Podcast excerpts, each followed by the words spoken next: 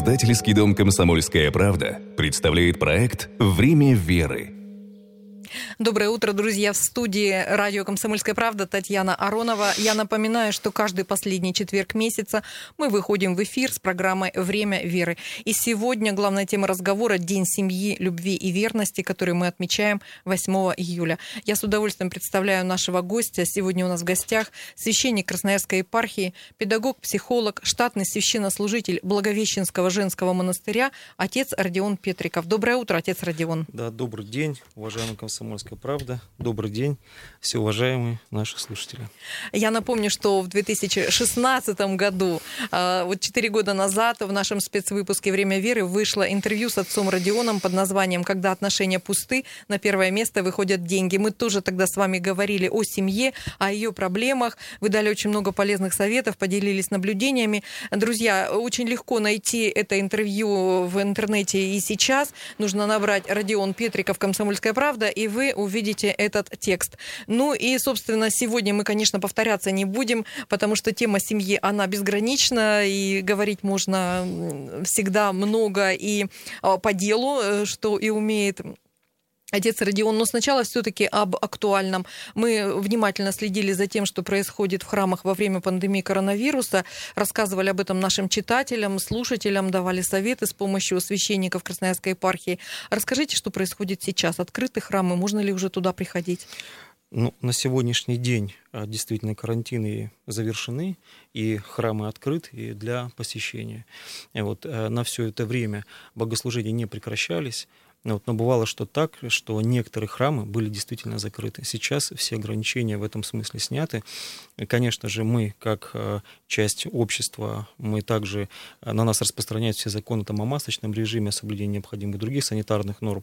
Поэтому мы призываем всех, э, разумеется, приходить в храмы, молиться с соблюдением этих самых санитарных норм. То есть это масочка, это ручки, чистенькие. У нас тоже есть на входе средства антисептические и разумная дистанция. Ну, это отличная новость, но все-таки продолжая вот эту тему коронавируса, а, она подвергла испытанию еще и семьи. А, в общем-то, э, люди оказались не готовы к такому испытанию, которого у них не было раньше. 24 часа в сутки они проводили в замкнутом пространстве вместе с детьми, бабушками, тещами, женами, мужьями и так далее. И вот а, первыми с этим явлением столкнулись китайцы после того, как началась у них эта пандемия. Потом пошли новости о том, что прокатилась волна разводов. И вот э, хотелось бы у вас узнать, что на самом деле все-таки в таких случаях становится причиной распада семьи. Ну не коронавирус же в конце концов. Ну, как интересно, что э, Китай стал для нас не только поставщиком дешевых телефонов и прочей техники, он стал для нас еще источником плохих новостей в последнее время. Да, а вы знаете, это очень интересно, что а, люди столкнулись с такой необычной проблемой. И, конечно же, такое попущение Божие в виде коронавируса, оно выявило такие дремлющие а, страсти, такие неочевидные болезни. Вот как э, э, вот э, я как-то высказался в интернете, что коронавирус показал, чем каждый из нас болеет на самом деле. И мне эта мысль кажется вполне, вот она подтверждается вот таким вот нашим опытом, действительно. Вот. Я так понимаю, вопрос заключается в том, почему такое случилось, почему разводы, да? Вот. Ну, на мой взгляд, конечно же, специальное исследование не проводилось, там, а эти семьи не опрашивались на выявление причин, поэтому можем только предполагать. Но, на мой взгляд, а, люди столкнулись лицом к лицу а, со своими проблемами, которые раньше как-то рассеивались и в рабочей суете. Вот, то есть можно было на время отдохнуть друг от друга, там, с 8 до 5 можно законным образом отдыхать друг от друга. Но вот вдруг мы столкнулись лицом к лицу. В семейной психологии есть так называемый возрастной э, кризис семейной семейной жизни, который называется «опустевшее гнездо», ну, там, синдром опустевшего гнезда. То есть, когда взрослые супруги, они выпускают своих детей в мир, и вдруг они остаются один на один с друг другом. И вот тут-то выясняется, что э, то, что они считали, ну, может быть, взаимной привязанностью, там, взаимной, а, может быть, э, ну, любовью даже, а, у него нет даже основания. То есть вся раньше их любовь, она была полностью направлена на ребенка. И вдруг это связующее звено между ними выпадает, И оказывается, что между ними, кроме как, э, там, может быть, э, прошлого и настоящих э, каких-то, может быть, бытовых сложностей, да, бытовых связей, у них больше ничего нет. И много семей разводится именно вот в этой второй половине жизни. Это называется синдром пустевшего гнезда. Но у нас тут синдром вот... Полного гнезда как да, раз. Да, полного гнезда, совершенно верно. Спасибо за эту хорошую подсказку. Да, совершенно верно. И я думаю, что здесь вот столкнулись я не хочу ни в коем случае никого суждать, но, на мой взгляд, это вот те болезни, те страсти, или, может быть, э, такой воспаленный эгоизм, эгоцентризм. Вот э, два эгоцентризма столкнулись и не смогли выносить друг друга. То есть раньше то, что покрывалось, может быть... Суетой. Да, суетой, как уже было сказано. Я просто придерживаюсь такого вот убеждения, что Конечно же, идеально, когда семья строится на взаимной любви. Но это идеал. Не всегда такое бывает. Но если нет взаимной любви, это еще не значит, что семье конец. Есть другие основания для строительства семейных отношений, например, взаимоуважение. Это тоже очень хороший, достойный принцип э, в семье. Но бывает такое, что и взаимного к сожалению, нет. Вот когда нет взаимного должно прийти взаимное терпение друг друга. Но вот когда взаимного терпения нету, здесь, к сожалению, уже начинают страдать все. Вот. И вот я думаю, что это те случаи, где любви не было, и уважение, может, было, знаете, хворстиночка такая последнего уважения друг к другу. И вот осталось это взаимное терпение, но и оно тоже э, иссякло вот в этом взаимном, взаимном столкновении в течение э, всех 24 часов. А, на своих страницах в социальных сетях вы писали, что одна из самых частых причин семейных нестроений – нарушенная семейная иерархия. О чем идет речь и как ее восстановить? Ну, дело в том, что наши семьи, нам, по моему глубокому убеждению, а, построены а, с ролью победившей матери или победившей женщины. Вот. У нас только сохранился образ такого, что якобы папа является главой семьи, но по моему опыту и как вот э, психолога -то в течение многих лет, и как сейчас пастыря уже, вот, мне все-таки убеждает, что а, наши семьи устроены чисто по матриархату. А вот, что все-таки нашей семьей управляет женщина. Вот мужчина это в основном такой, ну, а, для женщины это такая страховка от того, чтобы называться а, бесхозной, чтобы не выглядеть в глазах общества там матерью. Я еще раз говорю, я не все случаи описываю. Безусловно, есть семьи, где любовь, гармония и правильная иерархия. Безусловно так. Но в большинстве случаев, ну, во всяком случае, который выпадает на мой конкретный опыт, все-таки мой опыт говорит о том, что у нас семьи матриархальны. У этого есть своя история, безусловно. Мы живем в войне победившего э, в, войне, в обществе победы, а победа она обеспечивалась смертью многих мужчин. И, соответственно, послевоенное поколение детей воспитывали женщины. А что значит и женщины воспитывали? Ну, это значит, что она и лошадь, и бык в этой семье. Я баба, и мужик, я и лошадь, я и бык. И она несла на себе бремя э, семьи. А что это конкретно значило для детей, которые воспитывались у этой мамы после военного времени? Они видели, что семьей управляет именно сильная женщина. И получается так, что девочка воспиталась, глядя на сильную женщину, мальчик воспитывался, глядя на сильную женщину, и потом он создает свою семью с установкой, то, что семьей должна управлять сильная женщина. И мальчик, соответственно, находит себе соответствующую женщину. Ну, а та женщина, собственно, так себе семью представляла, что надо мужиками управлять, потому что мужики это нечто такое очень ненадежное, очень негодное, с ограниченным э, э, сроком годности, это грубо говоря сказать. Вот так вот. К сожалению, вот так вот. И это не внесет за собой а, определенные сложности. Угу. То есть э, самое главное, чтобы все-таки был в доме хозяин, и это мужчина. Богом мужчина задуман как а, лидер. Вот. Лидерство, как точно у нас кто-то сказал в рекламном слогане, а, лидерство это ответственность, безусловно. Вот. А, и, и, и поэтому, безусловно, мужчина должен быть главой семьи. Да. Ну, друзья, ну я напомню, что в эфире программа «Время веры». Мы продолжим после небольшого перерыва. Не уходите далеко. Говорим о семейных ценностях, о Дне семьи, который отмечаем 8 июля. Проект реализуется при поддержке международного грантового конкурса «Православная инициатива» и информационно-аналитического и издательского отдела Красноярской епархии.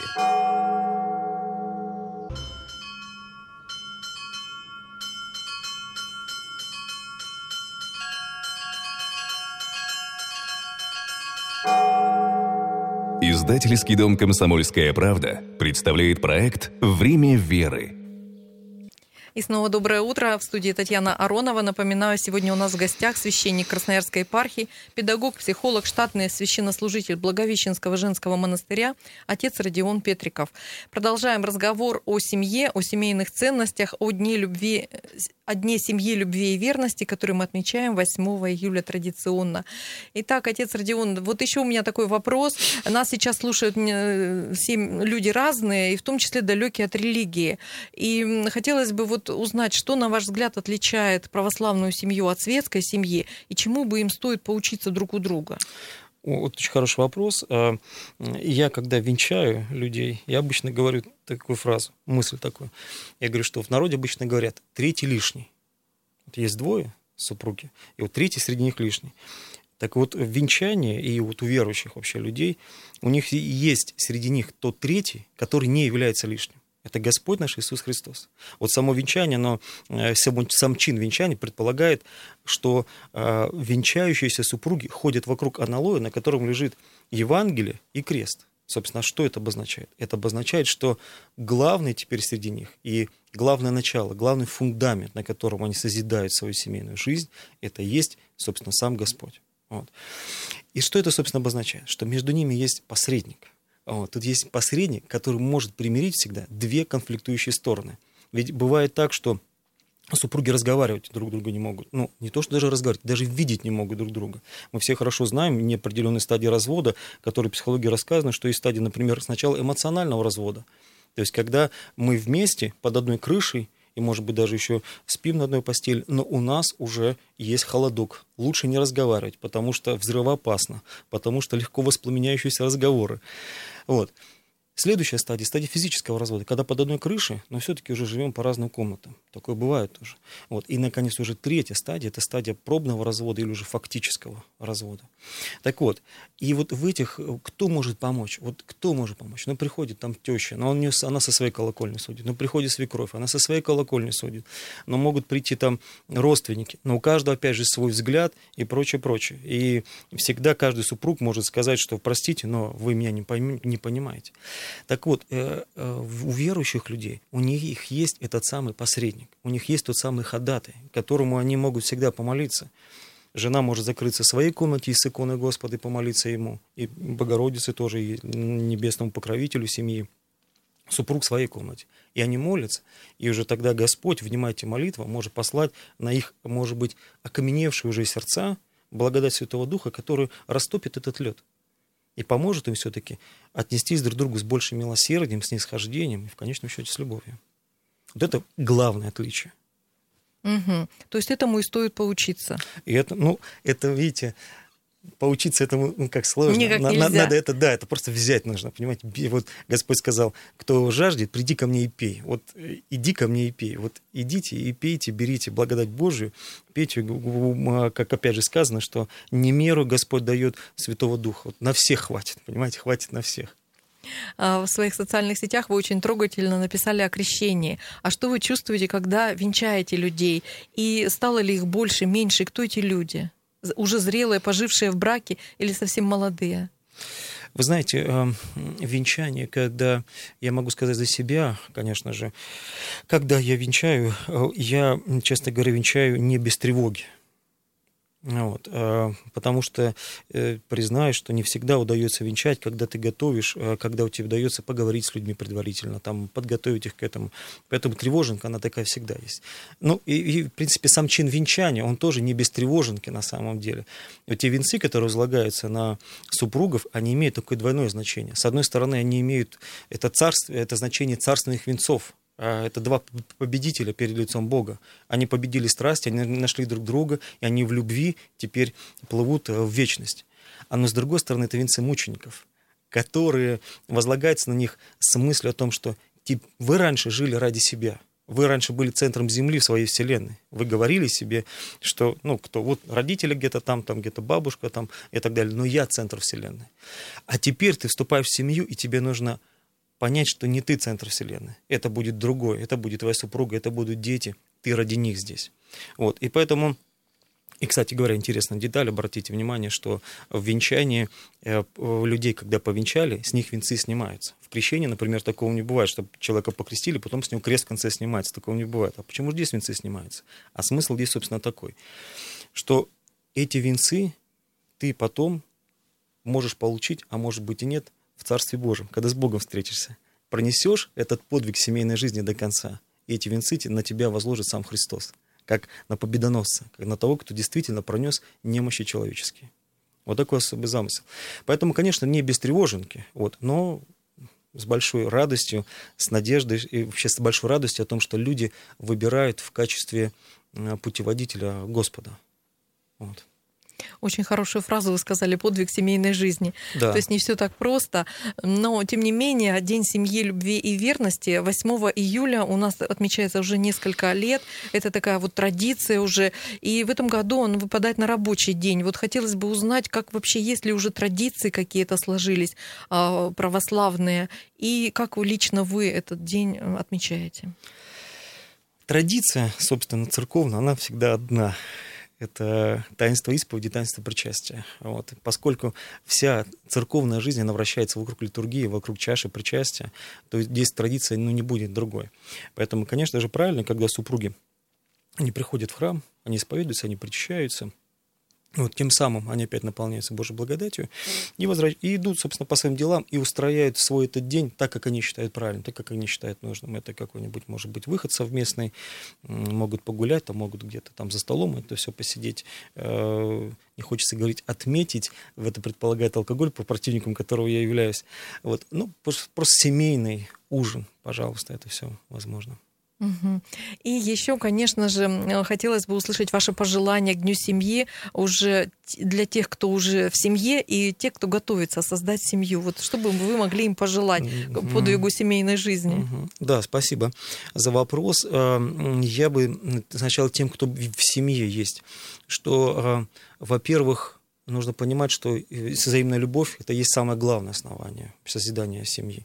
Но если вдруг любовь, она иссякла, или сил для нее нет. Вместо этого должно прийти взаимное уважение. Если не взаимное уважение, есть взаимное терпение, в конце концов. Но Господь всегда может дать силы для несения взаимного этого креста. А что касается для молодых, то нужно все понимать, что не все сразу дается. Нужно постепенным, ежедневным усилием созидать домашнюю жизнь.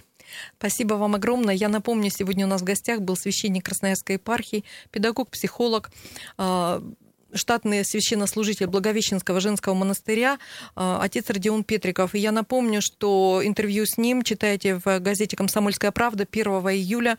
Выпуск «Время веры», наш традиционный, ежемесячный, выходит первую среду каждого месяца. 1 июля и на сайте kp.ru есть раздел «Время веры», где вы можете найти. С вами была Татьяна Аронова. Я тоже поздравляю вас с Днем семьи, любви и верности. Встречаемся на странице комсомолки 1 июля. Не пропустите. Проект реализуется при поддержке международного грантового конкурса «Православная инициатива» и информационно-аналитического и издательского отдела Красноярской епархии.